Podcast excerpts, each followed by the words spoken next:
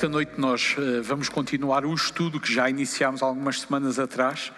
Vamos continuar a olhar para uh, as pragas. Uh, caminhamos a passos largos para o final. Ainda assim, o texto ainda vai demorar um bocadinho para chegarmos até lá. E eu gostava de vos convidar a abrir as vossas Bíblias no livro de Êxodo, capítulo 10, e hoje vamos olhar para o versículo 21 até 29. Êxodo 10, 21 a 29. Na tradução que eu tenho em mão, o texto diz assim: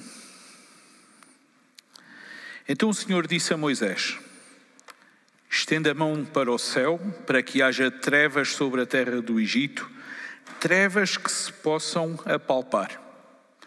Moisés estendeu a mão para o céu e houve densas trevas em toda a terra do Egito durante três dias. Ninguém conseguia enxergar nada e ninguém se moveu do seu lugar durante três dias. Mas havia luz nas habitações de todos os israelitas. Então Faraó mandou chamar Moisés e disse: Ide cultuai o Senhor. Fiquem somente os vossos rebanhos e o vosso gado, mas podeis ir levar convosco as vossas crianças. Moisés, porém, disse: Tu deves nos dar sacrifícios e holocaustos para que possamos oferecer sacrifícios ao Senhor nosso Deus. O nosso gado também irá conosco. Não ficará nenhum casco, pois o usaremos para cultuar ao Senhor nosso Deus, pois não sabemos com que cultuaremos o Senhor até chegarmos lá. O Senhor, porém, endureceu o coração de Faraó que não permitiu que os israelitas partissem. Então Faraó disse a Moisés: Sai da minha presença. Toma cuidado para não veres mais o meu rosto, pois no dia em que vires o meu rosto de novo, morrerás. E Moisés respondeu: Dissestes bem, nunca mais verei o teu rosto. Eis-nos perante mais uma praga. Se repararem bem, esta secção não começa com um aviso prévio. Na realidade, no texto que eu tenho em frente, começa com um então, o que nos dá a entender que este acontecimento sucede o versículo anterior. O Senhor endureceu o coração de Faraó, este não deixou ir israelitas, então o Senhor disse a Moisés: estenda a mão para o céu para que haja trevas sobre a terra do Egito. É, é interessante a forma como o texto se vai desenvolvendo. No versículo 18 que nós observamos na semana passada, Moisés orou ao Senhor Deus, Deus respondeu à sua oração, Deus limpou todos os gafanhotos do Egito, eles não foram do 80 para o 8, eles foram de praga para zero. Deus estava a mostrar o seu poder, a sua capacidade de limpar, mas Faraó não deixou os filhos de Israel ir. E é aí que Deus ordena a Moisés e diz: Olha, estenda a tua mão para o céu e virão trevas sobre a terra do Egito, trevas que se possam apalpar, trevas que se possam sentir. Uma coisa tão densa que aparentava ter substância. É, é incrível o que Deus se propõe fazer num dos países que nós conhecemos que tem mais sol. É incrível o que Deus se propõe a fazer num dos países que adorava o sol como se de uma divindade se tratasse. Durante séculos, Ra foi o Deus Sol, o Deus principal do povo do Egito. Na realidade, todos os faraós que o Egito teve sempre se chamaram de filhos de Ra, filhos do Deus Sol. Só para terem uma importância da ideia de, de Ra, nós sabemos que os maiores templos que foram construídos no mundo então eram edificados em honra desta divindade falsa. Um deles, o grande templo de Karnak, no alto do Egito, ainda que parte esteja em ruínas, ainda hoje é magnífico e lugar de visita. Deus vai causar trevas. Deus vai causar trevas. Na realidade, o que Deus vai fazer era contra a natura. Era contra aquilo que ele tinha feito desde a criação. Na criação, se vocês derem conta, Deus eliminou as trevas com uma frase: haja luz. Haja luz. E na criação nós vemos que Deus tem poder para terminar as trevas. Mas agora nas pragas Ele mostra-nos que tem poder também para fazer com que haja trevas. E isto é surpreendente.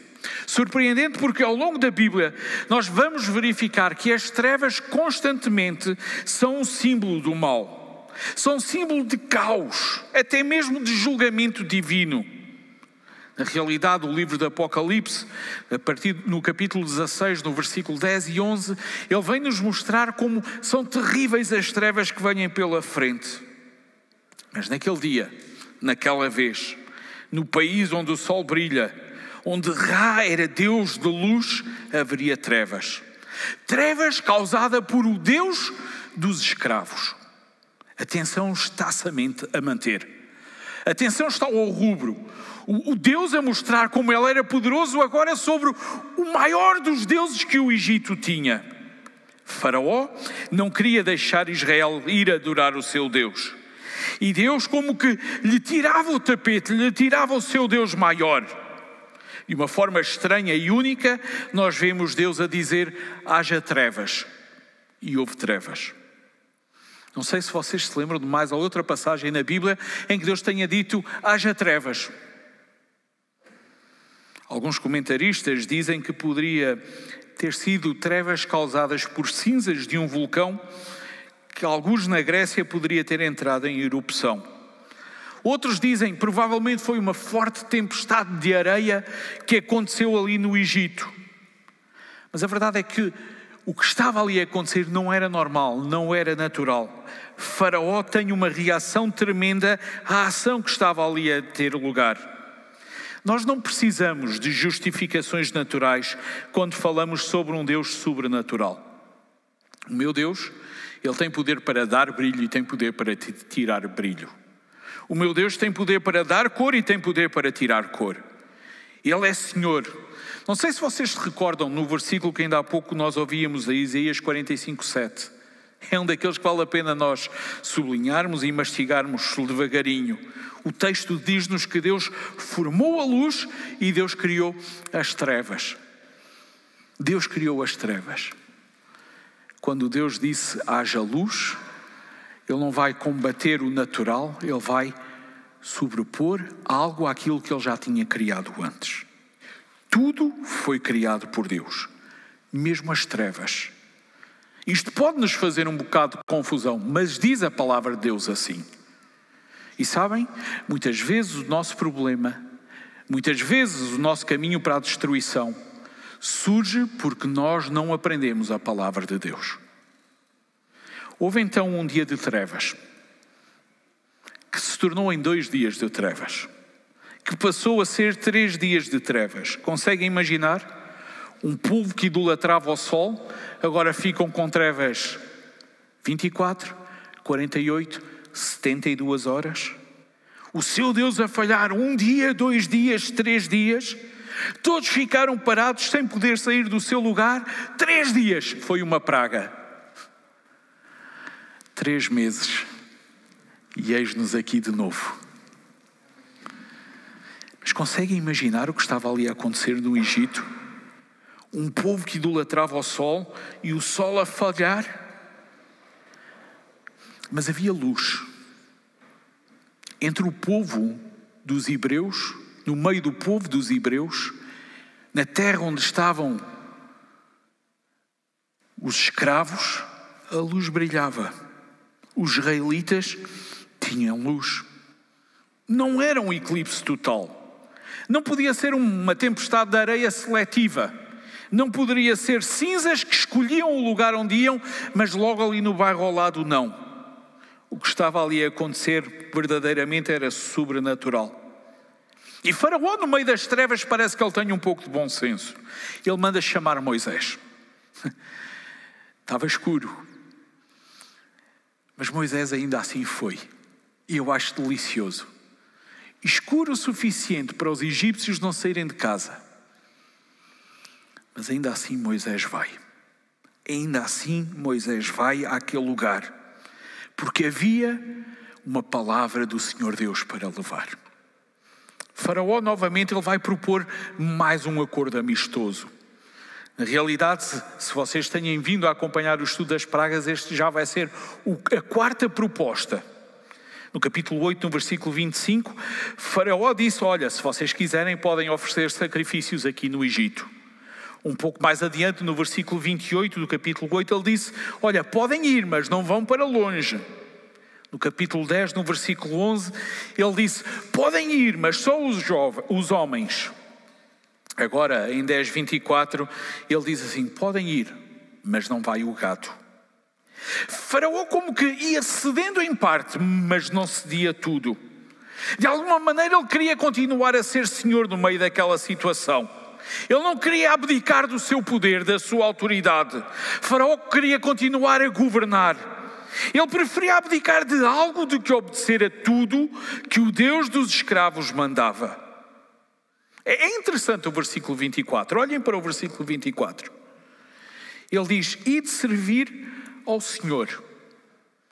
Se nos, nas passagens anteriores eu sempre disse que Faraó dizia o vosso Deus, o vosso Senhor, agora aqui o texto já não fala em vosso, ele diz: E de servir ao Senhor. Mas como na oitava praga eu mencionei, ainda não era o nosso Senhor. Era o Senhor, mas não era o nosso, o nosso Senhor.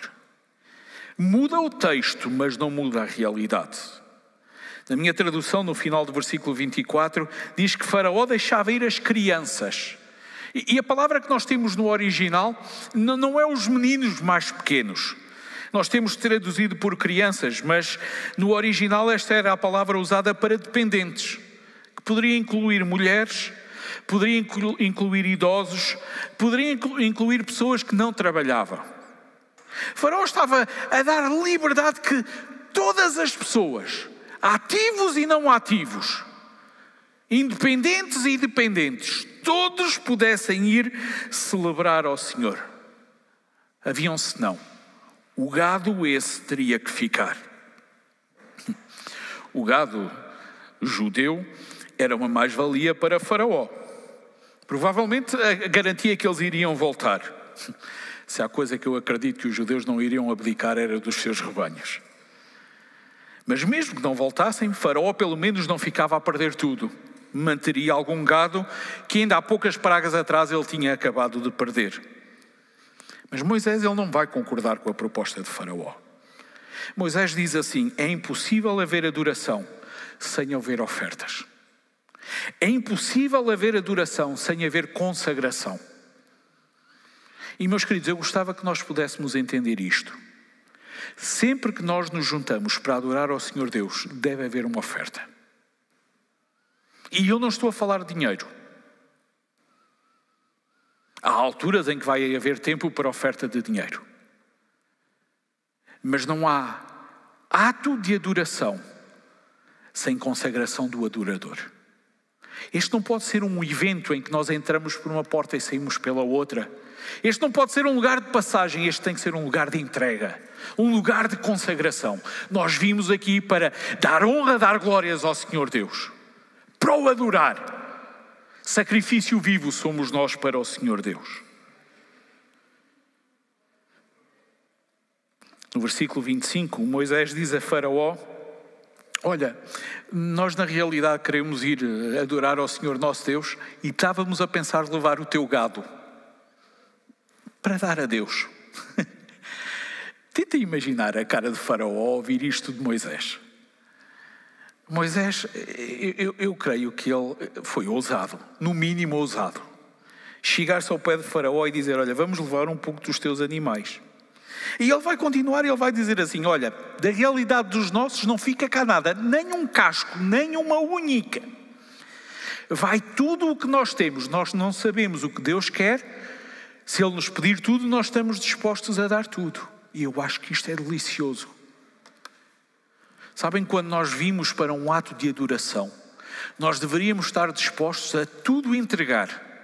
Não apenas cantar tudo entregarei, sim por ti, Jesus bendito, tudo deixarei, mas na prática, se ouvíssemos Deus agora a pedir tudo o que nós somos, tudo o que nós temos, nós dizermos: é teu, podes usar. Eles queriam servir ao Senhor. Eles desconheciam que o Senhor desejava da oferta, mas estavam dispostos a ir e indo dar tudo. Faraó não estava disposto a deixar ir parte, quanto mais dar. E a tensão, de novo, vai se manter. Posturas diferentes. Posturas diferentes. Um coração mole por parte de Moisés, disposto a dar, um coração duro, não disposto a largar. O texto, nós não conseguimos fugir dele. O, o texto é muito claro, ele diz que Deus endureceu o coração de Faraó. Se quiserem falar pessoalmente sobre este versículo, há vários cafés aqui na rua que têm pastéis de natas fantásticos e eu aceito passar um pouco de um dia a conversar convosco sobre este versículo, mas eu já dei uma dica do que estava ali a acontecer naquele lugar. Deus estava a atuar de acordo com o caráter de Faraó. Faraó estava irado. Reparem que Faraó parece quase que um, um, um bonequinho que diz: Eu vou-te matar. I'll kill you. É, é assim, é esta a reação que Faraó tem. Moisés estava a ser um peso para ele, alguém que ele não queria ver mais. E Faraó expulsa Moisés daquele lugar. Vai-te embora, não venhas mais aqui. Na próxima vez que vieres cá, eu mato-te. E sabem, eu creio com toda a sinceridade que ao expulsar Moisés, na realidade, Faraó queria era expulsar o Deus de Moisés. Ele devia estar por aqui com aquele Deus que nas últimas nove pragas deitou abaixo todas as divindades que no Egito haviam. Semana após semana, praga após praga, o nosso Deus bate, destrói, arrebenta com os deuses do Egito. Faraó estava irado. E Moisés diz: Ok, não me vais ver mais. É terrível nós pensarmos que Faraó, com aquelas palavras, acaba de dispensar o intermediário de Deus, sem saber que em breve ele tinha que lidar com o Deus do intermediário. Amados irmãos, esta noite eu gostava de vos desafiar a termos cuidado com aquilo que nós pedimos. Cuidado com aquilo que nós dizemos, ainda por cima quando o nosso coração está duro. Faraó, sem saber, acabou de sentenciar o seu filho, conforme nós veremos na praga seguinte. O maior Deus do Egito estava derrotado. O grande suporte de Faraó estava derrotado. Faraó caminhava para a estocada final. Sobre todos permanecia o Deus dos escravos. Ele era soberano soberano sobre as trevas, soberano sobre o sol, soberano sobre os egípcios, soberano sobre o Egito, soberano até sobre o coração de Faraó. A superpotência não se comparava à omnipotência. Meus queridos, esta noite, ao reiniciarmos os cultos neste lugar, eu gostava de vos dizer que, ainda que os homens nos impeçam de prestarmos culto a Deus, o nosso Deus não deixa de ser grande e soberano sobre todos.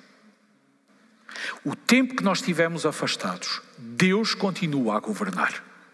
Deus continua a governar. O nosso Deus é o maior. Crês nisto?